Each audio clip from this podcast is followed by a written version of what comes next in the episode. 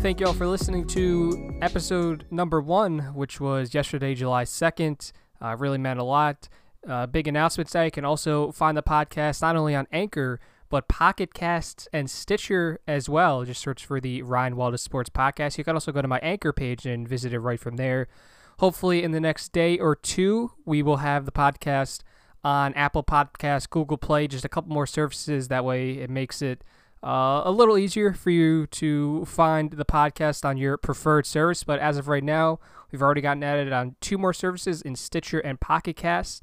So definitely check it out. Uh, if you don't like using the the Anchor player, definitely go to one of those two services to get your fix of the Ryan Waldis Sports podcast. I also redesigned my website over the past couple days. You can go to ryanwaldis.com. That's where I post uh, a lot of my, my blog posts. That's also where you can find my podcast, a little bit about me. And in the future, you'll also be able to see my audio and video reels if that's something that uh, that would interest you. Moving on now to the, the podcast for today, today's edition, July 3rd. Have some NBA news to talk about. Obviously, a very big thing happened in the NBA yesterday that got everyone all up in a tizzy. Uh, moving to some NHL news, there's a couple things that we need to talk about there, and then we will end the show with a, a, brief baseball discussion. We've reached the halfway point of the season in baseball. Most of the teams have anyway. So we'll just take a look at the, the standings, current playoff picture, and discuss maybe some surprise and disappointments, uh, at least for me personally. Just as a, a shameless plug, if you'd like to connect with me on social media, you can do so. Just search my name at Ryan Waldis. You can do that on Facebook, Twitter, Instagram, Snapchat. If you could think about the social media site, I'm probably on it. And if not, but you want me to be on it, just let me know and I'll definitely look into it. Uh, and as I said, you can also find this podcast on Stitcher and Pocket Cast, and hopefully in the next day or two, uh, even more services. So let's move into the the NBA. The the big thing that happened uh, yesterday in the NBA, DeMarcus Cousins it's I talked about him in the podcast on Monday. It seemed like he was down to really the Pelicans and the Lakers. Although I said maybe there's a surprise team. I wasn't really expecting that, and nobody was expecting him to go to Golden State. I know a couple people on Reddit. They're like, "Oh, he's to go to the Warriors on a on a MLE," and lo and behold, he signs a one-year, five point three million dollar contract to join up with the the back-to-back champions, the Golden State Warriors my immediate reaction to this was I was uh, dumbfounded. I was speechless. I didn't know what to think about it. I figured this is a guy that, I, granted, he's coming off of uh, a major injury that he suffered back in back in December. So it, I, I knew that he wasn't going to get a ton of money. I, I knew he wasn't going to get his true worth. But to to sign on with the with the Golden State Warriors, that you the Golden State Warriors, they don't need help. They could have just gone into next year with the same roster they had this year, and they would have been fine. They obviously don't need any help, and yet they, they bring in a guy um, who was statistically one of the, the better big men in the league last year prior to his injury. And they don't get him for you know ten to fifteen million dollars. They get him for the MLE. They get him for five point three million dollars. So uh, immediately, I, you know, it's I, I was shocked. I, I was like, what the f, right? You know, but I, I take a step back uh, and I, I consider everything that goes into it goes into this decision, and then at that point, I wasn't overwhelmed. I wasn't underwhelmed. As I told one of my friends um, when we talked about it for a little bit, I was like, I'm whelmed. That's all. I'm whelmed about this move.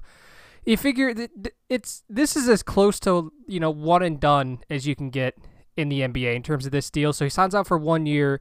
He's going to be in Golden for one year. He's going to win his ring. And then it's that that'll be that. People can call him soft, saying he's ring chasing this, that, and the other. It at the end of the day, he's a free agent, right? He can choose where he wants to go. That's that's the right he's earned by being a free agent. Did he sign for maybe less than he could have gotten from the Pelicans. Yeah, there were reports that the Pelicans are going to offer him somewhere in the realm of 10 to 15 million dollars.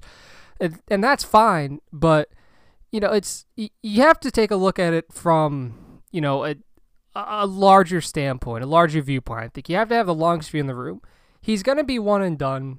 So after next year, he's not going to be in Golden State. He'll get paid what he deserves to get paid. He's not going to play early on. That Achilles injury is going to keep him out until I would say December or January at the earliest. And Golden State, they're obviously a very unique team. So, so Boogie, he can really, he can stay out really as long as he wants. He could sit out until March or April if he really wanted to. Uh, it's he's not going to play early on. the The injury history, I think, with an injury of this of this caliber, is something that's not being stated enough. Right? You look at the history of big men that are kind of built like DeMarcus Cousins and their you know their track record of coming back from an Achilles injury and performing at the level that they did before, it's it's not great, right? It's it's not terrible. It's not it's not great though. So it's I think I think people got a little too worked up over this DeMarcus Cousins deal. I'm looking forward to seeing how it works out. Personally, I wasn't very pissed off. You know, some people saying, "Oh, he ruined the league. He's soft. He has it, he doesn't care." It at the end of the day, as as as I said uh, a minute or so ago, he earned the right to do this. Now, would is it fair to say that there's something wrong with the CBA and you know the way free agency works in the NBA that allows him to do this? Sure, you could be upset about that, but uh, you can't be you know, overly upset that DeMarcus Cousins took advantage of the system to do what he wanted to do. Now, as I said yesterday uh, about DeMarcus Cousins, he had a very high usage rate last year with the Pelicans uh, before his injury. He was just behind Harden, Westbrook, and Embiid. So you, you can understand how high his usage rate was. You can understand how much the ball was in his hands it's not going to be like that in Golden State. Obviously, there's there's times when he's probably going to be you know the fourth or fifth option in that offense, and I think that's good for him. Obviously, his stats are going to go down, but I think that'll be good for him, especially coming back from major injury. He'll have a chance to kind of recoup his value because his value is is obviously it's very low right now. So he's going to have a chance to kind of get his value, his stock back up, and then next year, this is another thing that that people didn't talk about either the cap situation of teams is, is obviously not very good this year in free agency. That's why you're not going to see a lot of these teams dole out these big money long term contracts. It's not a good market to be a, a free agent, especially one of, of, of Boogie's of of Boogie's caliber. So it's he gets to raise his stock again this season whenever he hits the floor. That way, going into free agency next year he can get, you know, he can finally get paid his worth. Next year in free agency, he'll get 15 to 20 million dollars easily. But I, I don't think it's, you know, too out of the realm possibility to see that he got paid, you know, the MLE this year. Could he got paid 10 million by some team? You know, sure. Bobby Marks, uh, you know, didn't seem to think that he could unless he went to a rebuilding team, but obviously he doesn't want to do that. He's been around for a while. But I think this is a very good situation for DeMarcus. The league was was from all corners too. The players were shocked. Uh, the the media was shocked.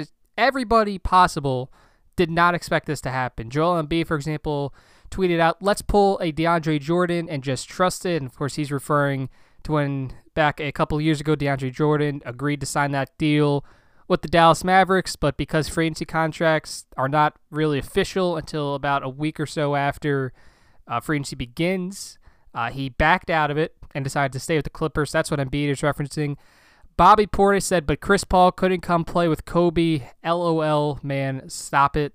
Uh, there's it, it, the situations are obviously different. I kind of understand what he's talking about. That's referring to when Chris Paul there was a trade from the the Hornets to the Lakers, and David Stern nixed it because apparently it would upset the competitive balance of the league.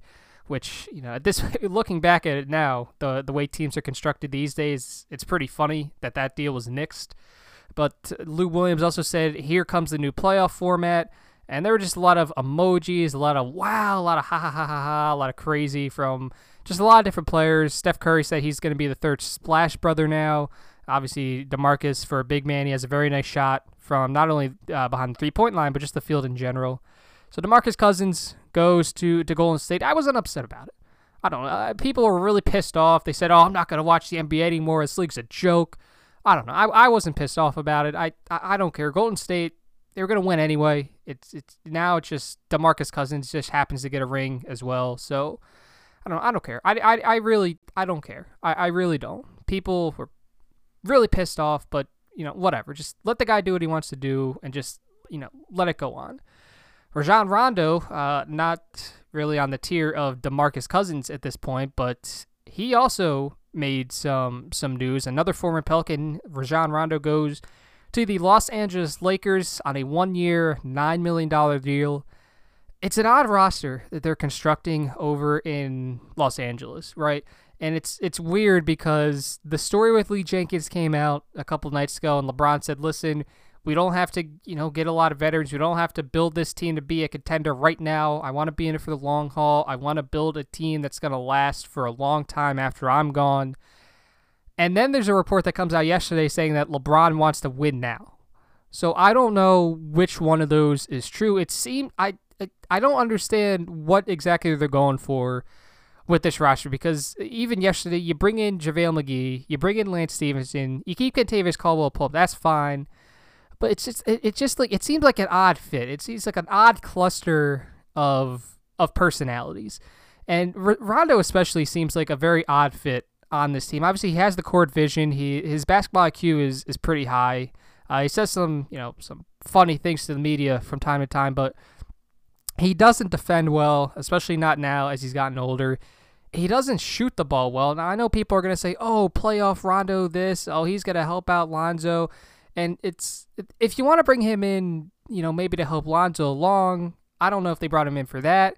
I don't know if they brought him in to be just another veteran presence on that roster for the young guys like your your Lonzos, your Brandon Ingrams, your Kuzmas, guys like that. It just seems like a very odd fit. And Spike Eskin uh, of 94 WIP uh, in Philadelphia, uh, he did not want LeBron to come to Philadelphia, and he even he tweeted this out after Rondo uh, the deal was announced yesterday. He said something along the lines of I don't have the tweet in front of me. He said something along the lines of, "Oh, you know, it's." He he mentioned how LeBron always brings like these veteran guys with him wherever he goes, and he said he's glad the Sixers didn't get him because then you know the Sixers would have had to deal with that. And I kind of agree with him to an extent. I, I gotta say, if the Sixers got LeBron and then I see them signing, you know, these these veteran guys like JaVale McGee and Rajon Rondo, guys like that, I wouldn't have been too happy about it. I, I don't know really what the Lakers are constructing with that roster over there. I'm not a huge fan of it. Even I said yesterday that they'd be happy, they'd be lucky to get past the second round. I even with all that they're doing right now, I still think that that's the absolute ceiling for this team. I think they, you know, they maybe get a, a six seed at best, and that might be stretching it just a little bit. You look at their lineup right now. You have, you know, Lonzo, Ingram, LeBron. I, you can only imagine that McGee's going to be starting. I don't know how much minutes he would get though. Uh, you have Kentavious Caldwell Pope, Josh Hart, Rajon Rondo now, Lance Stephenson, Kyle Kuzma, Mo Wagner. Uh, you have Zubac. So it's they have, I guess, depth if if nothing else, right? But I, I struggle to see where the shooting is on this team. I know LeBron can can can knock it down. You'd hope that Lonzo can get back to to what he used to be able to do. Caldwell Pope, you know, he was thought to be a solid three and D wing, so you could you'd have to hope that he can shoot. But you, you just take a step back, it's I don't see where the shooting is on this team. They have court vision for days. They have depth. I just don't see where the shooting is going to come from. If I'm a Lakers fan, that's the one thing that worries me right now. They still have cap space, right? So they can still you know, go out and get a guy that can shoot and maybe help this team out. But uh, the Rondo thing, at, at least at this point, until I see more, I don't know uh, it's I can't imagine he would start. Some people said, "Oh, maybe they'll put him into the starting lineup." I cannot imagine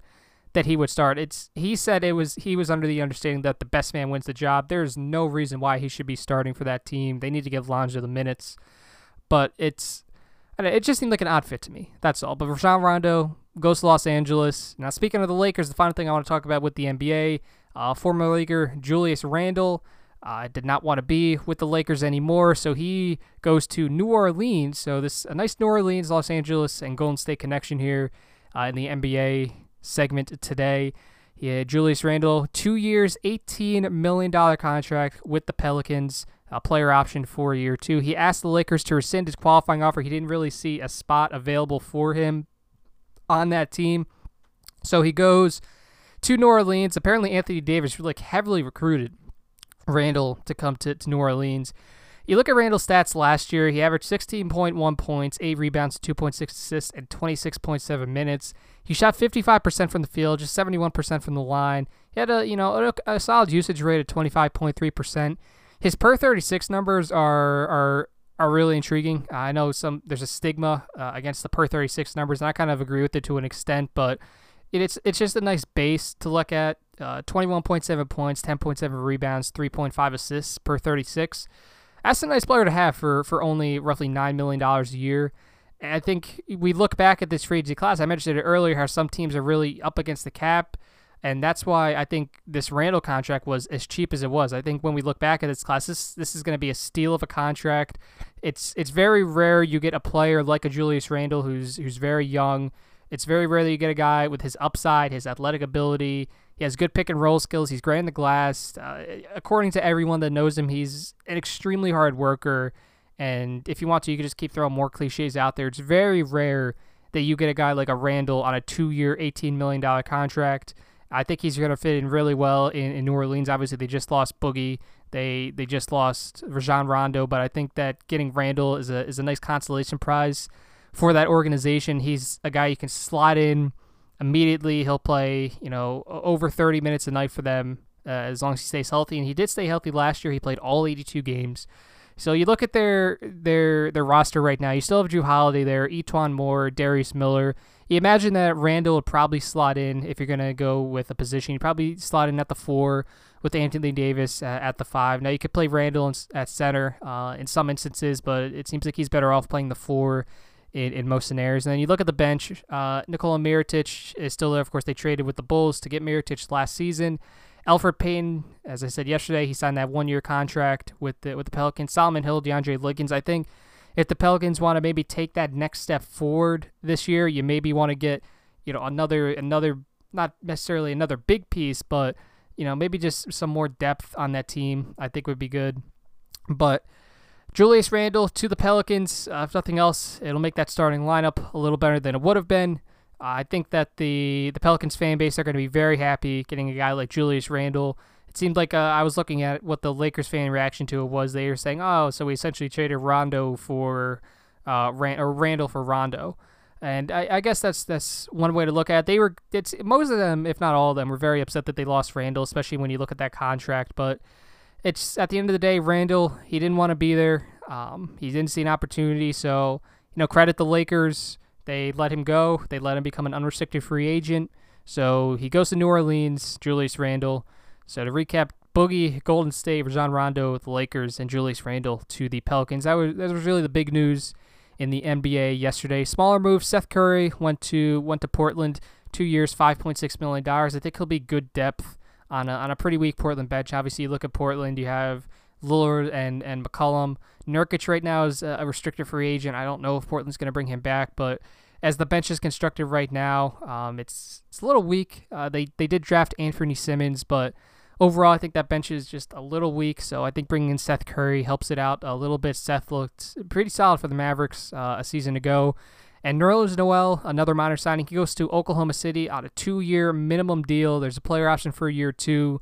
His value is obviously very low. He came to the league as a sixth overall pick of the Pelicans, who was then traded to the Philadelphia 76ers in that Jrue Holiday deal back in 2013. Missed his entire rookie season, comes back, uh, and ever since then, he's you know his value has just steadily dropped to the point now where it's kind of at rock bottom. He has a chance to build up his stock again, though. Uh, his ceiling at this point, he could be a versatile defender who's very limited in what he can do offensively, but there's still there's still a place for those kinds of players in the league today. So Noel goes to Oklahoma City, joins that team. Uh, it's I don't know what else Oklahoma City can do. They're they're spending a ton of money right now. I'm interested to see how they kind of work around the cap this year. But Noel to OKC, those were just the the the major minor moves of the day uh, in NBA free agency that I felt it was worth talking about. I know Hezonja went to the Knicks. Um, I want to say late Monday, late Monday, I think, or early Monday, somewhere around there. It's funny, Woj actually tweeted that, oh, he's going to the Portland Trailblazers. It's like, oh, no, wait, correction. He's going to the, the New York Knicks. So I'm interested to see how Zoni does there. Obviously, uh, early on in his career, it looked like Hezonja was going to be a bust, uh, originally a pick of the Magic. But uh, it's in the in the playing time he got last year, it seemed like he was kind of flashing that upside that the Magic thought they were getting when they drafted him as high as they did several years ago. Chris Bosh, this is the final thing I want to talk about with the with the NBA. Per Alex Kennedy, uh, Alex Kennedy reported that Chris Bosh wants to return and play for the Los Angeles Lakers uh, to be with his buddy LeBron. Now, Chris Bosh is currently on blood thinning medicine, so the NBA is not going to allow him to play unless he is on that, unless he is off that blood thinning medicine. Uh, and the risk, of course, is if he goes off of that medication, he's at risk for another uh, pulmonary embolism. The Chris, I know he's not listening, but Chris, buddy, you gotta just you, you gotta take a step back, realize that you can live comfortably for the rest of your life. I know it's it, it's tough, right? Not only basketball players experience this, but I think to an extent everyone does when they retire and this is all they've known for their entire lives and then they don't really know quite what to do with themselves and Bosh is kind of his career ended uh, way earlier than I thought he, he thought it, I think his uh, let's try to uh, let's run that back. Let's run that back. His career ended a lot earlier than I think um, he thought it was going to. There we go. Finally, uh, learned how to talk again. Nice.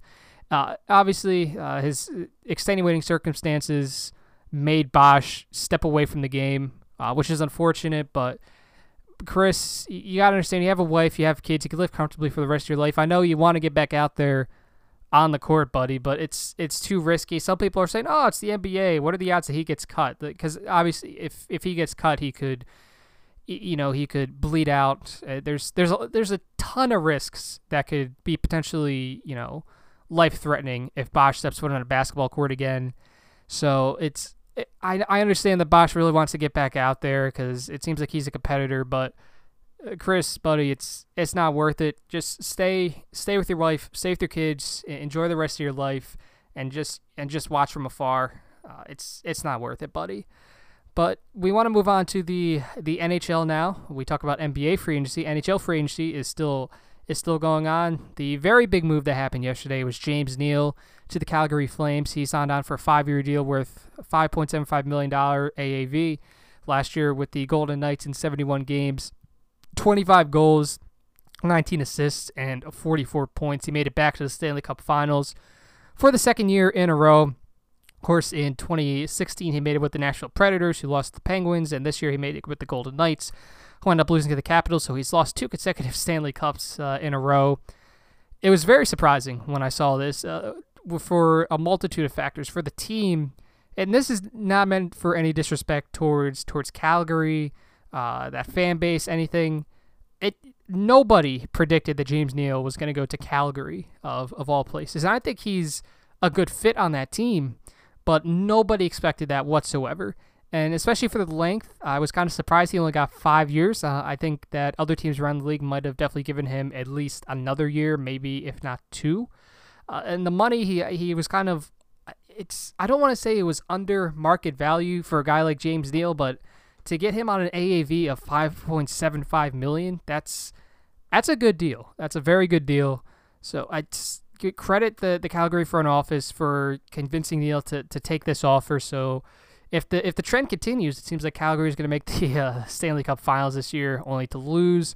But in all seriousness, uh, as I said, I think Neal really fits on this team. I can only imagine, and I, my theory is that you know he's been a top six uh, forward for most of his career. I can only imagine that maybe they they lowered the AAV uh, a little bit, but they said to James, "Listen, we're going to bring you in. and You're going to be on their first line." And the first line in Calgary, it's a nice place to be. To be playing with Johnny Gaudreau and Sean Monahan. So I, I really think that maybe that's why Neal uh, signed on with Calgary, even though he got maybe a little less than he would have gotten from some other teams around the league. Maybe he just wants to play on the first line at this point in his career, and that's why he signed on. You take a look at the Calgary Flames, 84 points. They were fifth in the Pacific Division last year, 26th in goals per game, 19th in goals against per game, 28th on the power play. They converted just a 16% clip. Does signing Neal move the needle? I think that's the question that everyone needs to ask. I think it does to an extent. I think he brings some nice. It it's cliche to say, but it really does exist. Uh, if you ask a lot of, of players you know, around the league. It brings he brings a nice veteran presence. He brings you know the experience, especially if this team gets to the playoffs. You know, he's been there before. He knows what to do. I really think though that combined with Neal, you bring in Elias Lindholm and Noah Hanifin in that uh, in that trade with Carolina that they made during the draft. You bring in Derek Ryan through free agency. You signed Austin Czarnik, who was really highly thought of by a lot of higher ups in the Bruins organization. They just didn't have a spot for him. So Czarnik signs on with the the Flames. I think Neal, along with all that, it moves the needle. How much? I, I, I don't know. It's hard to say. But Calgary had a very down year. Last year was very surprising. It seemed like they could just never really mesh. They never really got in a groove. But I think adding Neal, adding a couple young guns in Lindholm, Hanifin, and uh, I guess another one in Czarnik as well. He's young as well. Uh, it's going to help Calgary get back to the playoffs. I'm fully confident in saying that Calgary can get back to the playoffs. I think it would be helpful if maybe they could get like a goalie or somehow because right now they're just dealing with Mac, uh, Mike Smith. They do have a prospect, um, but it's I don't know if he's ready to go this year. Uh, I would hope that you know he's getting kind of close, but uh, they it's the goaltending is the biggest question right now. Calgary they have the nice defense led by Mark Giordano. Uh, they have the the offense to compete at, at this point, but I think goaltending is obviously the big issue. But if anything else, I think James Neal definitely definitely helps the Calgary Flames more than he hurts, especially on that on that contract. It, I'm not going to say it's a steal or a bargain, but it's it's a nice team friendly deal for the Flames. I think the fans are really going to like James Neal. I know as a Flyers fan, I'm supposed to hate James Neal, but you know I respect him. So James Neal to the Calgary Flames. The other uh, free agency signing of note happened with the the San Jose Sharks. Joe Thornton uh, remains with the Sharks. It was not really any surprise whatsoever. He said he was he wanted to remain with the Sharks. He wanted to get it out of the way as quick as possible. One year, five million dollar deal for the guy who's inching closer to forty uh, with a no trade clause. He only played 47 games last year. That was the lowest of his career. In fact, he's played at least 77 games every season dating back to 2002. Of course, the lockout year in 2012. That's the that's the only difference. But uh, 12 goals, 23 assists, 36 points in those 47 games. So in the games he did play, he was still productive. The you look at the the San Jose Sharks. They had 100 points last year, right in the nose, third in the Pacific. You take a look at where he where he slots in. Uh, Evander Kane just signed the seven by seven deal to stay with San Jose. So maybe Thornton continues playing with Kane and Pavelski. Maybe he plays with you know Hertl, Couture, Donskoi. He's going to be in their top six. It's just a matter of what the the lines are going to look like. But he'll slide into the top six, and even at his age, he'll still give the Sharks solid production. I'd say uh, at least 55 points. Uh, I think is fair, uh, if not more. Uh, even though he is kind of inching closer there with that with that age. Uh, the final thing I wanted to talk about was it was really notable. Uh, according to, to Larry Brooks, uh, the Senators have given interested teams permission to talk contract extension with Karlsson. Uh, it sounds as if, as if he is looking for a Doughty deal, which, of course, that was the 8 by 11 that Doughty got from the Kings. So Karlsson is allowed to talk contract extensions with, with other teams. Now, according to David Pagnotta, as we've mentioned over the past few days, Vegas, the Rangers, and at least one more team has expressed interest in acquiring both Karlsson and Bobby Ryan. Uh, there are six to seven other teams after just Karlsson. I'm told the Islanders are among them. Now, it's if you're going to get Karlsson, you could try. The reason that you would get Bobby Ryan in the deal is because Ottawa would just be trying to shed salary. At that point, that Bobby Ryan contract is is is an albatross. It is not. It's it was not very good at the time. It was fine, but it seemed like as soon as Bobby Ryan went to Ottawa, he just completely fell apart, and a lot of that's just because of his hands. Uh, if they never really fully heal, the contract's never going to be worth it. And, uh, you know, to this point, the contract's never going to be worth it anyway, to be perfectly honest. But you bring in Bobby Ryan uh, on that deal, and if you trade for Karlsson, maybe you don't have to give up as much, especially if you retain all that salary. Maybe you don't have to give up as much if you're going to get Erik Karlsson. But uh, I think it's interesting that Karlsson was allowed to talk extensions to other teams. He was already going to be gone from Ottawa. I think everyone knew that. He wasn't going to stay. But uh, there was a report that he's already been in contact with the, the Vegas Golden Knights GM, George McPhee. So it leads to the brief discussion of where will Karlsson go. I think most likely, that's just, just me talking. Obviously, I don't have any sources in the NHL, but I think Vegas is probably the most likely. They it seemed like they almost got a deal done at the at the deadline for him. They have the assets um, that it takes. So I think Vegas is most likely. Uh, obviously, he would fit in very well there. Karlsson's a, a, top three defenseman in the league, and when he's healthy, he's arguably the best one. So I, I think that Vegas, I, every team could use one of them, obviously, but I think Vegas is probably the most realistic. But I don't think you should count out Tampa. Uh, I really think, and obviously, you'd have to, they'd have to give up some some major assets, especially if they don't take on Bobby Ryan. But uh, it's a lot of people are going to ask about the money too, but it seems like their front office they're they're pretty good with the cap, so I think I don't think that would be an issue.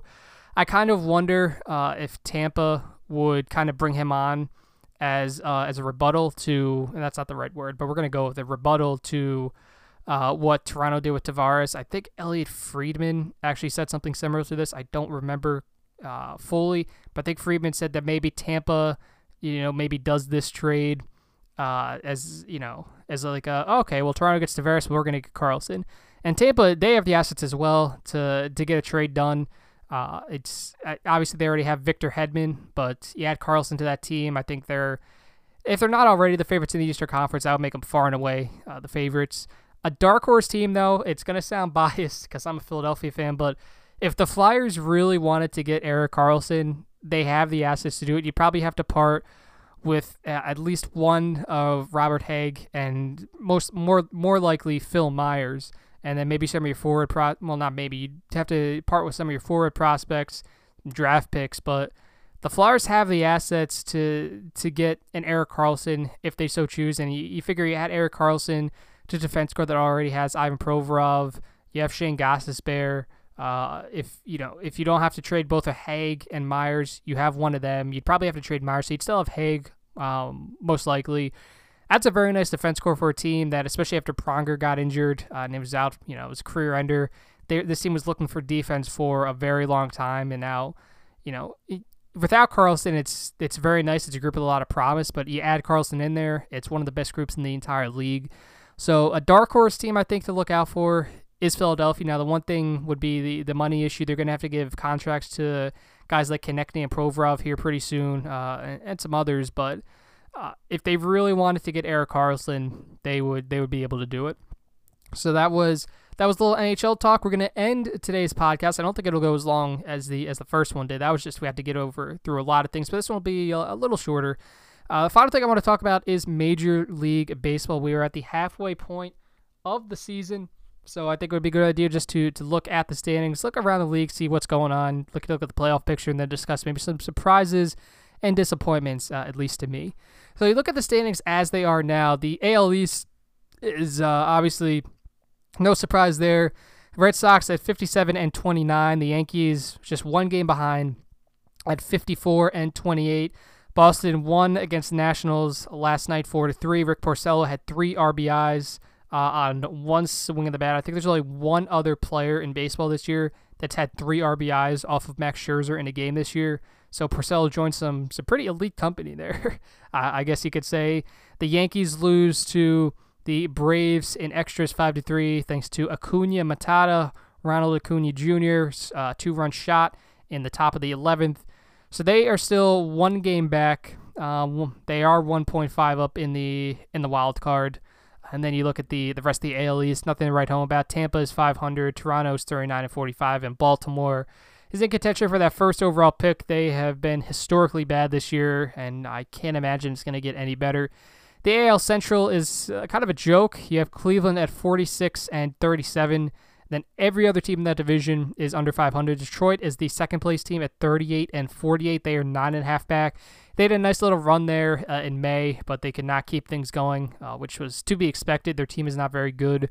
They're not really, you know, trying to make the playoffs. So 38 and 48, 10 games under 500. That's good for second in the AL Central. So Cleveland's going to run away with that. I'm interested to see when they end up clinching. The rest of the uh, AL Central, Minnesota's at 35 and 46. The White Sox 29 and 55. The Royals 25 and 59. Uh, you look at the AL West. This is, I think, it, it's a shame for one of these teams. So Houston is 55 and 31. Seattle's 54 and 31. It's a shame for Oakland because they're at 46 and 39. I'm going to actually talk about them in a second. They're eight and a half back uh, in the division, eight back in the wild card. I think it, it's a shame because if this team is in the National League, if Oakland's in the National League, they're right in the thick of the playoff race. But unfortunately, they're just in the in the tougher league, so there there's not really much they can do. You look at the rest of the uh, the AL West. The Angels they had a very hot start to the season, but they have since fallen off. They now see themselves at 43 and 42. And Texas rounding out the pack for the AL West at I want to say what is that nine games under 500. Now moving to the National League, the Atlanta Braves have been one of, if not the biggest surprise this year at 49 and 34, followed up right with the Phillies at 45 and 37, who are three and a half back. The Nationals, after losing to Boston last night, they drop another half game back in the, or full game back, I should say, in the division.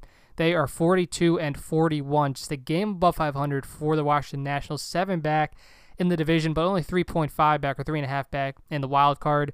The Mets, of course, started off uh, 11 and one and have since uh, seen their record drop to 33 and 48. Uh, that team most likely, hopefully, you would like to see them sell at the deadline, sell their really good piece, and just enter a rebuild because that's the best thing for this or- that organization at this point.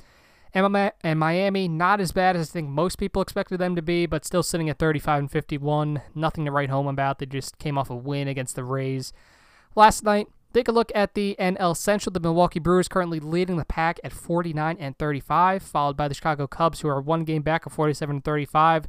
St. Louis is still kind of hanging around. They're five and a half back, but they're only two and a half back in the wild card. So for St. Louis, that's probably going to be their best way to kind of enter the playoffs is through that wild card. And then the NL West, Arizona is still playing very well, 47 and 38. But the Dodgers, yeah, you remember the Dodgers at one point in May were at the bottom of the division behind the Padres. They've since rocketed up to 45 and 39. Just one and a half back in the division, one back of the wild card. San Francisco, this is very surprising for me. They're still hanging around. I wasn't expecting San Francisco to be uh, you know, this good. They're only two and a half back in the division, two back of a wild card spot. I was not expecting that this year, but now they get Bumgarner back off the DL recently, so maybe this team manages to you know play meaningful baseball well into September. Uh, that would have been a surprise for me personally.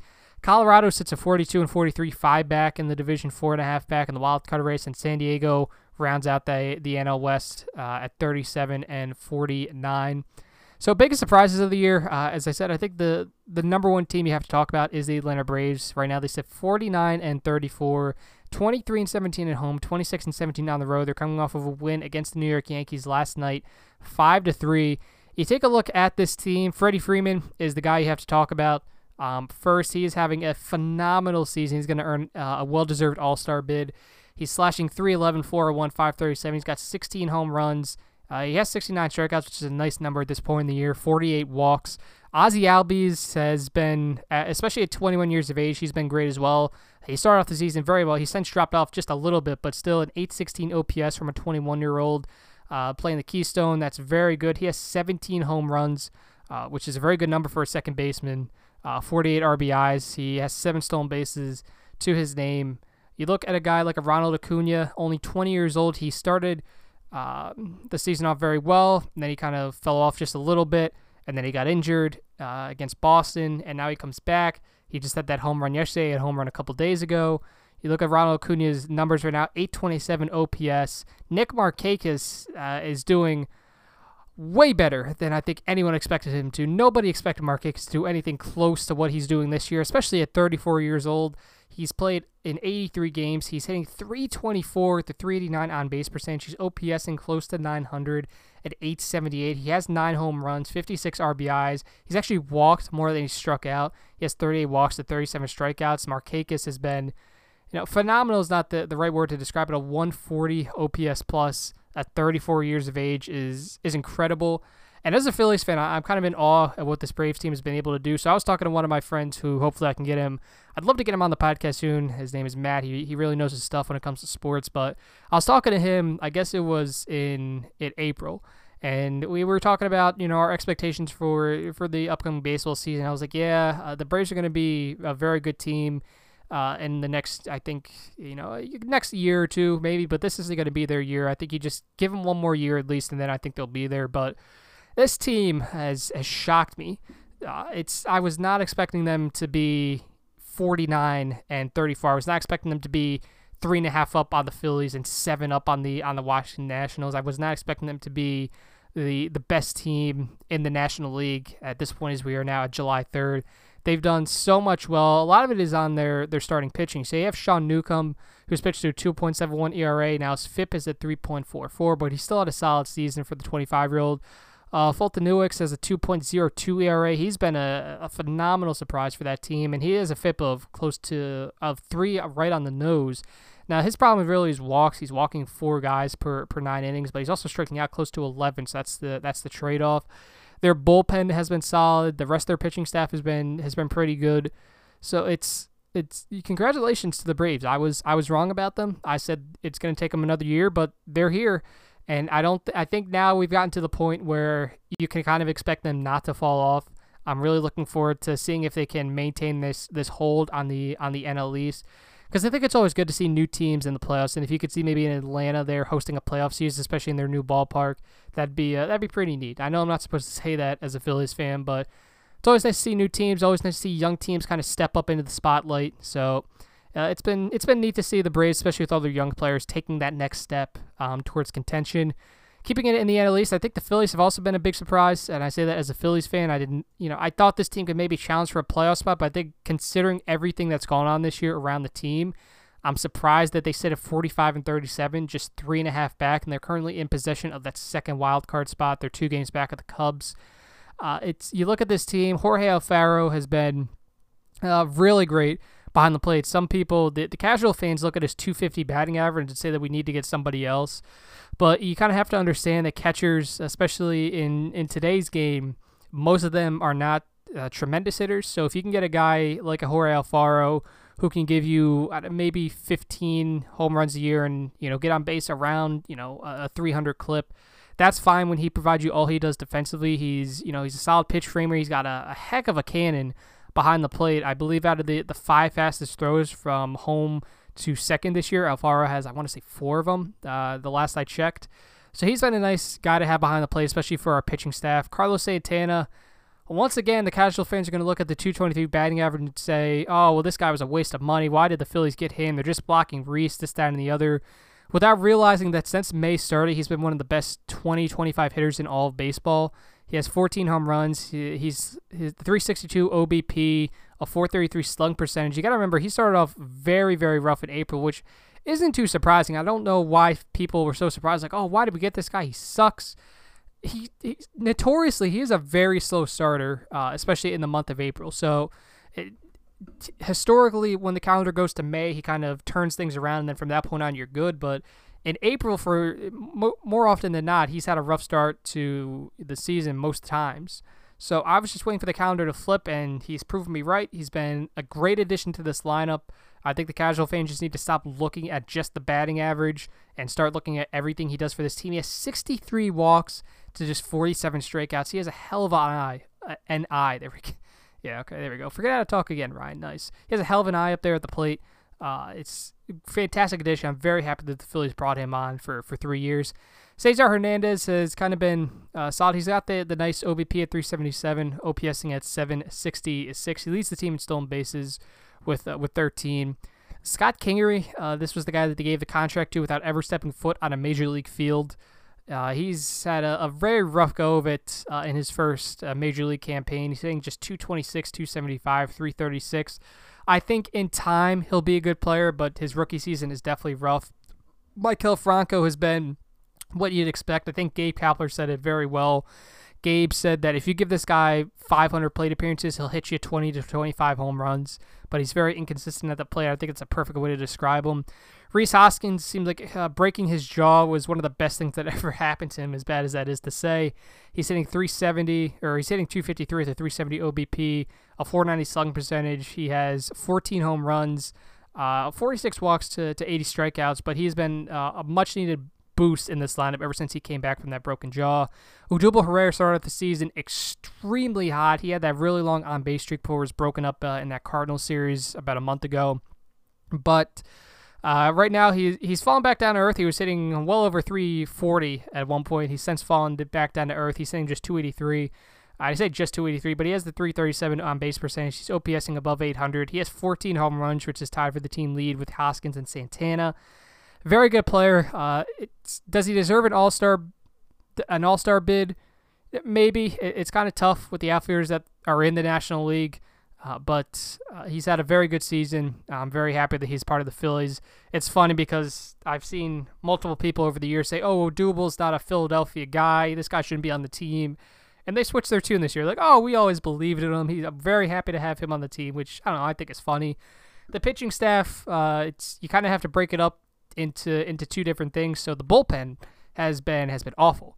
Uh, it's the if the Phillies are going to contend, I think you need to add at least one bullpen piece if not more, at somewhere at the deadline, and not contend for like a, a, World Series, but just to like stay in the race. But you look at the starting rotation, Aaron Nola has been very good. He's taken yet another step forward in his progression at age 25. He's had a 2.48 ERA and with the FIP at 2.77. Uh, that's it. It's clear that this isn't a fluke. He is this good. He's one of the best pitchers, not just in the National League, but in all of baseball. Jake Arrieta started off extremely well, but has has since uh, fallen off. He currently has a 3.54 ERA. Uh, his his recent starts, I think, they're kind of overshadowed by the fact that the defense has kind of let him down. And it's funny he calls out the the defense after that game against the Giants, and then he has the, a very rough June ERA. I want to say close to seven uh, in the month of June. He has he's allowed 50 runs to score. Only 35 of them have been earned. Over 89 innings pitched this season. And the thing with Arrieta that I don't think a lot of people understand, uh, the casual fans look at his ERA and say, "Oh, this guy sucks." He pitches to contact, so you need a good defense behind you if you pitch to contact. And the thing with the Phillies they're not a, a, phenomenal defensive team. You have Rhys Hoskins out in left field. You had J.P. Crawford playing not regular shortstop, but at third base. You've had Kingery all over the infield.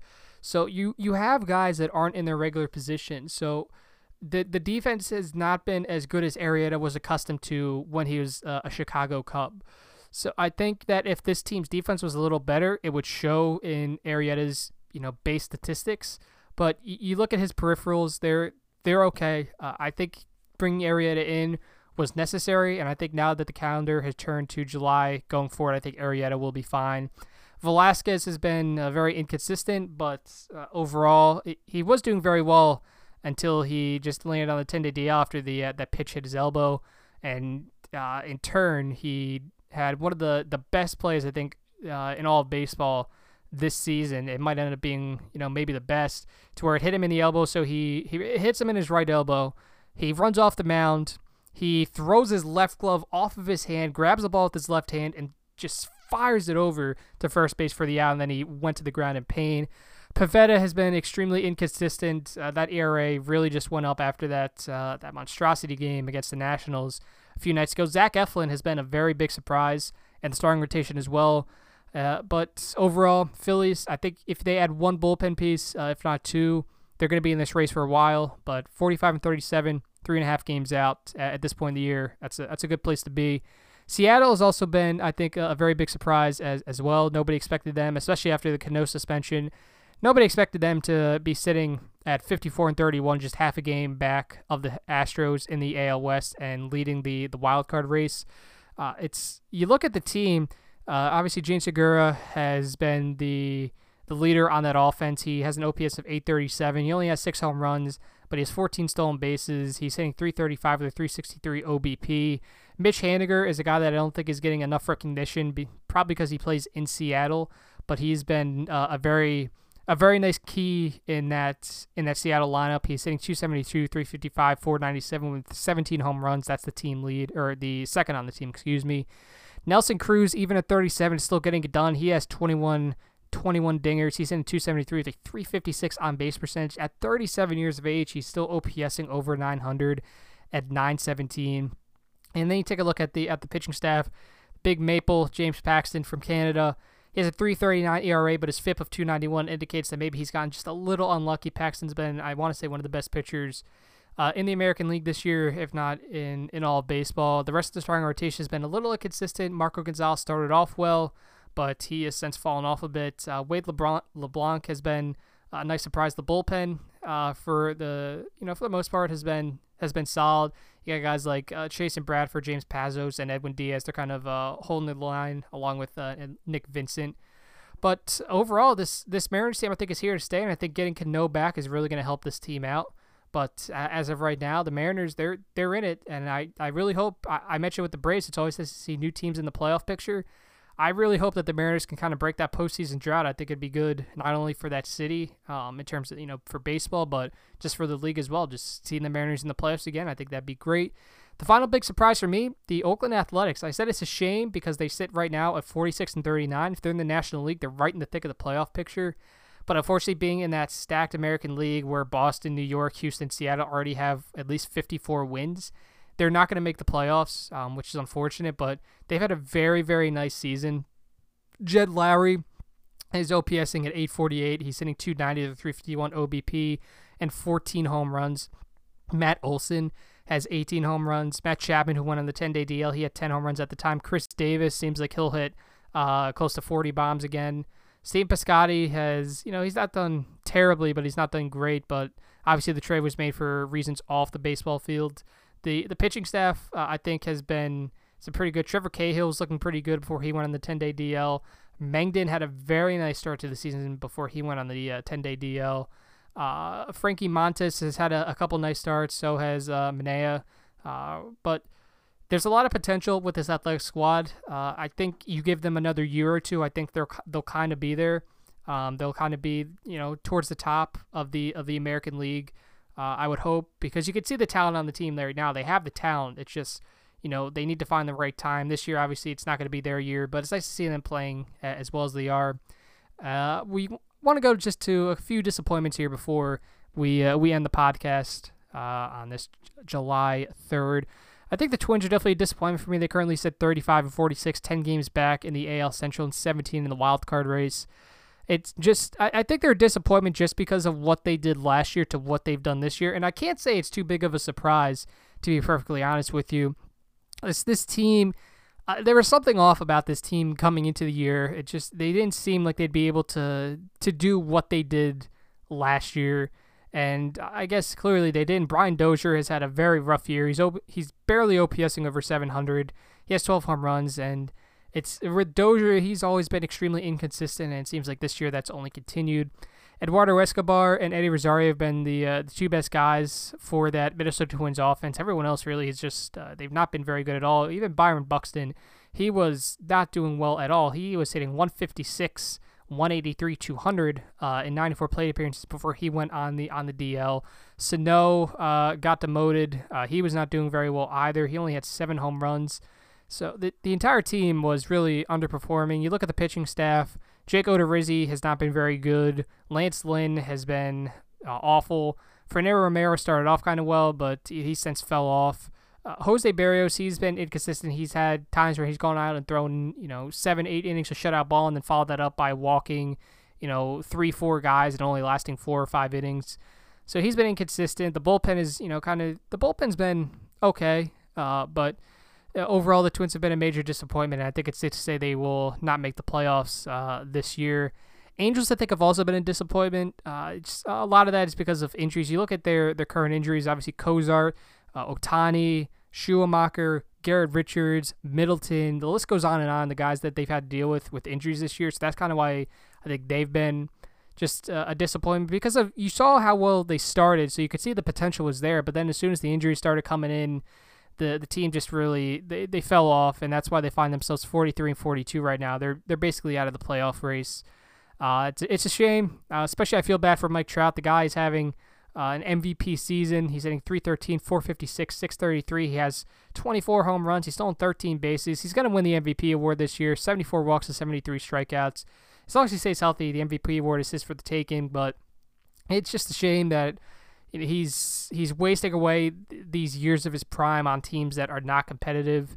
But it, it, it is what it is at, this point. You just kind of have to learn to accept it. The final disappointment for me, I think, has been the Rockies, just based on what they were able to do last year uh, able to, to make the playoffs, albeit it was just the wild card game, but they made the playoffs. Now they find themselves 42 and 43. Now they're still in the divisional race. They're only five game back, but they're game under 500 here as we enter July. They're coming off of a win against the Giants.